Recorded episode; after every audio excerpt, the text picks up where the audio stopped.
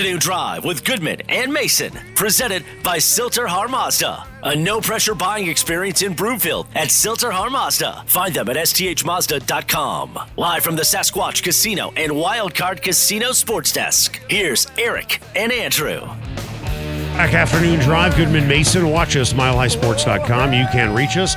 Rocky Mountain Forest Products Twitter feed at Mace Denver, at Eric Goodman. If you're looking for wholesale lumber to the public, go to RMFP.com.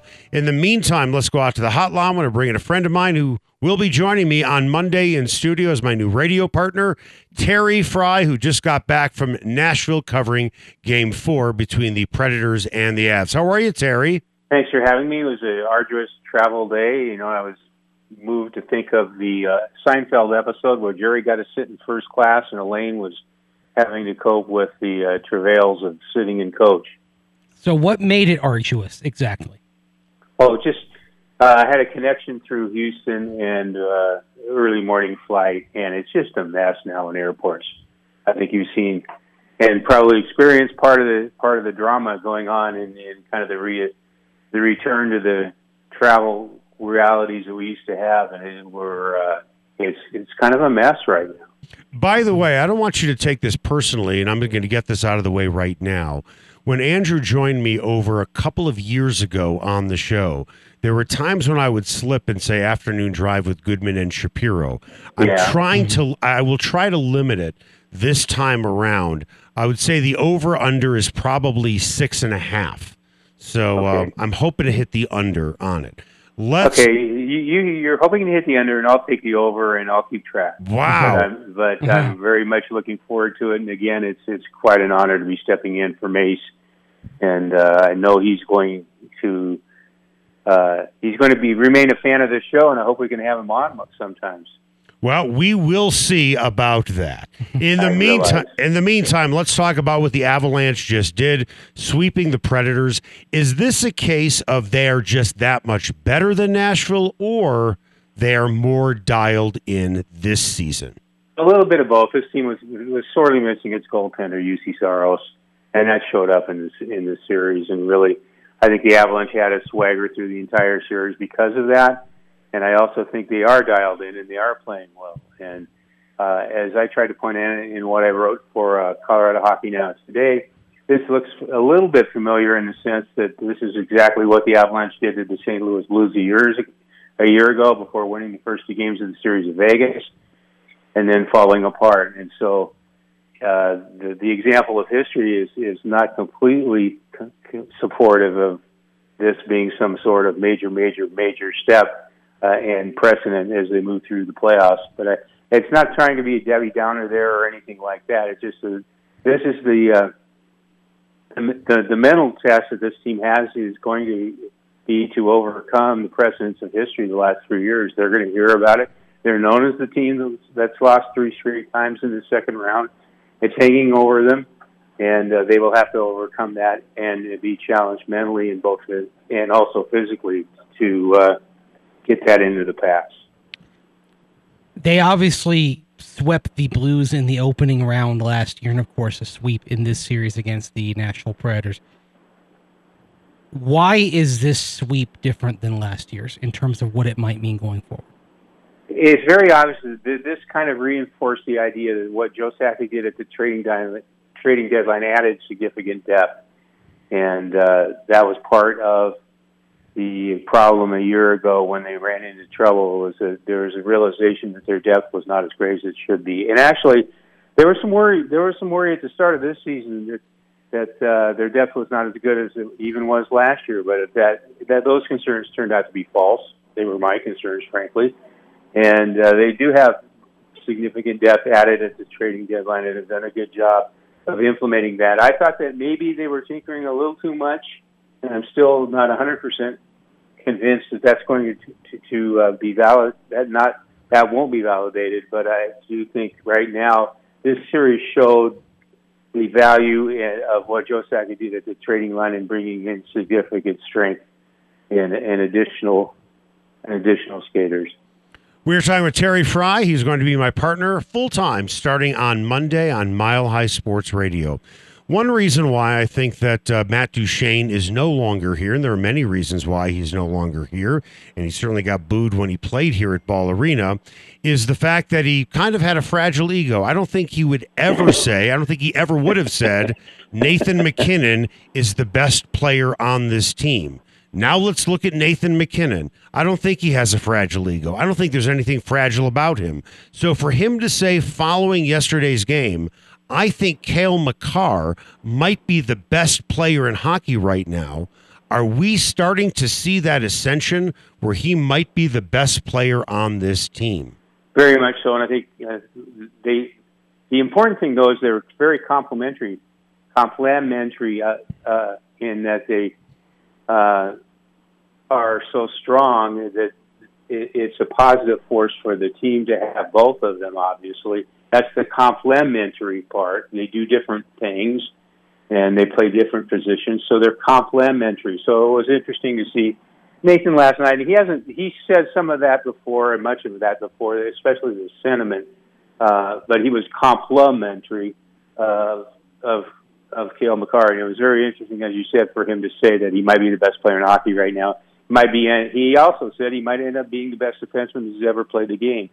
And what he represents is kind of that step toward the hybrid defenseman, and the Avalanche mandate for any defenseman who can jump into play. And that's so much of a revolutionary change in the game to the hybrid defenseman who can skate and play sufficiently strong in the defensive end to be a great player that way. And that's what Kale Makar is. Roman Josi is terrific, and Victor Hedman are also terrific, kind of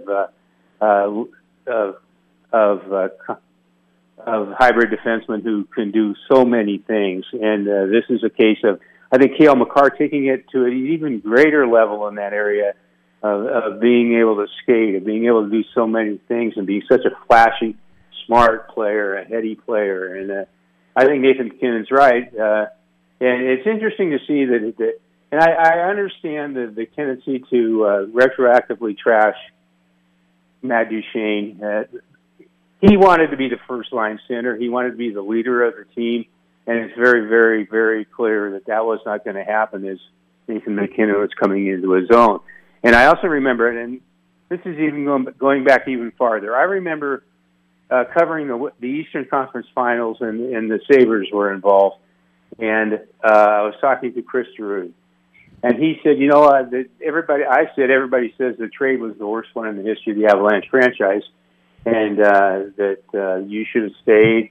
And Chris said he kind of came around to the idea that, hey, wait a minute, that team had Peter Forsberg, had Joe Sakic, Chris Drury was playing wing. He wanted to play center.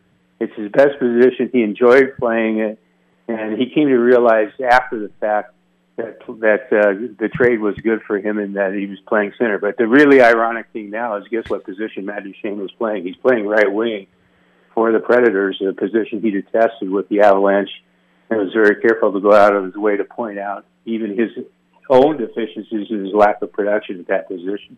So it's really kind of weird to see this kind of go full circle. You mentioned the Norris Trophy finalists. They're talking about these true two-way defensemen. How rare are players like that? How many guys around the league are there who can effectively be that type of two-way defenseman to where you can build a team around him? Well, Devon Taves is another guy like that. Yep. So the Avalanche had two of them. That's the interesting part there. I think it's becoming more and more common, not necessarily the quality of anybody who can threaten Kale Makar's position in the league, or Victor Hedman of the Tampa Bay Lightning, or Josi of the Predators, Roman Josi. But I think there's more of them as the game kind of evolves, and I think Joe Sakic was very adept in seeing this coming. Rob Blake was a little bit of that. Barry Bork was a little bit of that. But I think we're seeing now more and more the quick stuff, the fast skating, the very clever, the very adaptable hybrid defenseman. And I think it's becoming more common. You have to differentiate between just the style and the actual quality of play. The quality of play of Kale Makar is head and shoulders above a lot of people right now. We are talking with Terry Frei, a longtime journalist, multiple sports writer of the year. He's going to be joining me full-time, Afternoon Drive with Goodman and Frei, starting on Monday. On Saturday or on Monday, it's going to be Game 1 of the Western Conference semifinals. It's either going to be the Blues or the Minnesota Wild. Which team is a better matchup for the Avalanche? Well, the St. Louis Blues, because the Avalanche will be conscious of, let's face it, of Marc-Andre Fleury in the goal, in the net for the Wild. And I'm not saying that he's capable of stoning the Avalanche or turning a series. I don't think it'll happen. He's capable of it, though, and everybody knows that. Everybody understands that that's the wild card in the playoffs, is the goalie standing on his head, getting in the head of the other team, and I'll be able to summon about 27 other cliches if you want, but I'll stop there. He's the one guy who can do this in this environment, and I think that you never get an honest answer. Nobody ever answers about who they'd rather play, and I think in this case it's somewhat honest that they're not sitting there trying to chart the elements that could get them to play the Blues rather than the Wild. But I think in this case it's very clear that Marc-Andre Fleury is a championship goaltender who can turn a series. And that would be the one element that could derail the Avalanche. When we start doing the show together on Monday, I'll be the first to say that I will always defer to you when it comes to hockey. I remember your work back in my days when I was working at CNN, and you were a national hockey writer for ESPN, and I read your stuff all the time, and that's how I remember you, probably far more than working for the Denver Post. So I want to put this out to you. I was watching the end. You know what I thought you were going to say? Yeah. You were going to tell me to give shorter answers. Right. All right, so I'm watching the end of the Rangers-Penguins game, and I'm watching Sidney Crosby have a fantastic game, and it got me to thinking about the Penguins and the great players they have had, and the Oilers, obviously, and the great players they had. So I put this question out on Twitter, and I'm thinking, while the answer seems easy, maybe not so much. When you look at historically trios for those two teams, which trio is better? Gretzky? Trottier? No. The Oilers and the Penguins, not the Islanders. Oilers and the Penguins. Well, okay. Would you take Gretzky, Messier, Connor McDavid, or would you take Jágr, Lemieux, and Sidney Crosby? I would take the Penguins in that case. So would I. Lemieux was such an ascended character and a leader and everything else. You and I have talked about this in the past.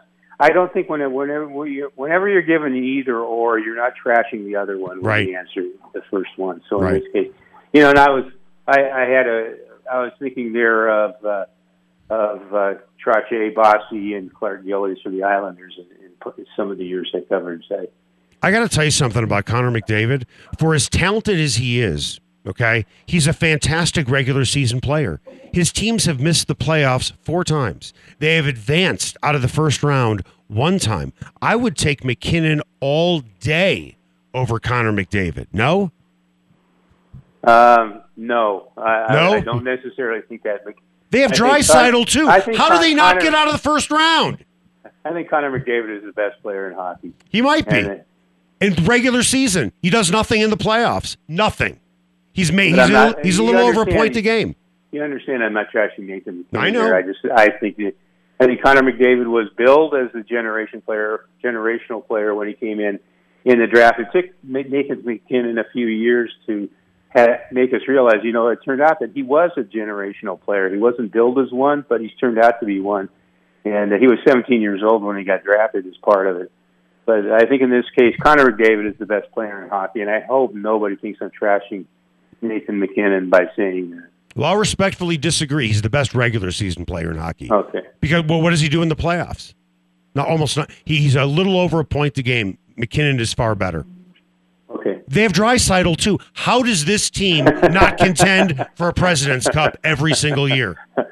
Right? What's wrong with that team? 55 goals, whatever it was. And what do they do in the postseason? Because that's what matters. Yes, I understand that. You're right. Sometimes I'm going to defer to you for being right, so you can just... You know what? There'll be a nice change, won't it, Mace? Yeah, I had trouble with that. See, with Les and I, we could always agree to disagree. With Mace, it's always, he will fight the point to the death. He will die on the hill. Right, Mace? You need somebody to push back on you. There's nothing wrong with pushing back, but saying, you know what, maybe you're right.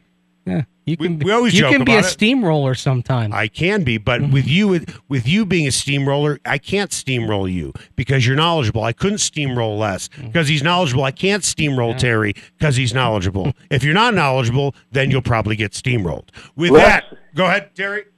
I was going to tell you a quick Les story. Yeah. Is that okay? Yeah. About 30 seconds. I wrote a blog about Tim Tebow in the prime years of Tim Tebow. Les called me and chewed me out, and he took it personally that I thought that Tim Tebow actually was doing productive things and was being a decent quarterback despite the flaws in his game.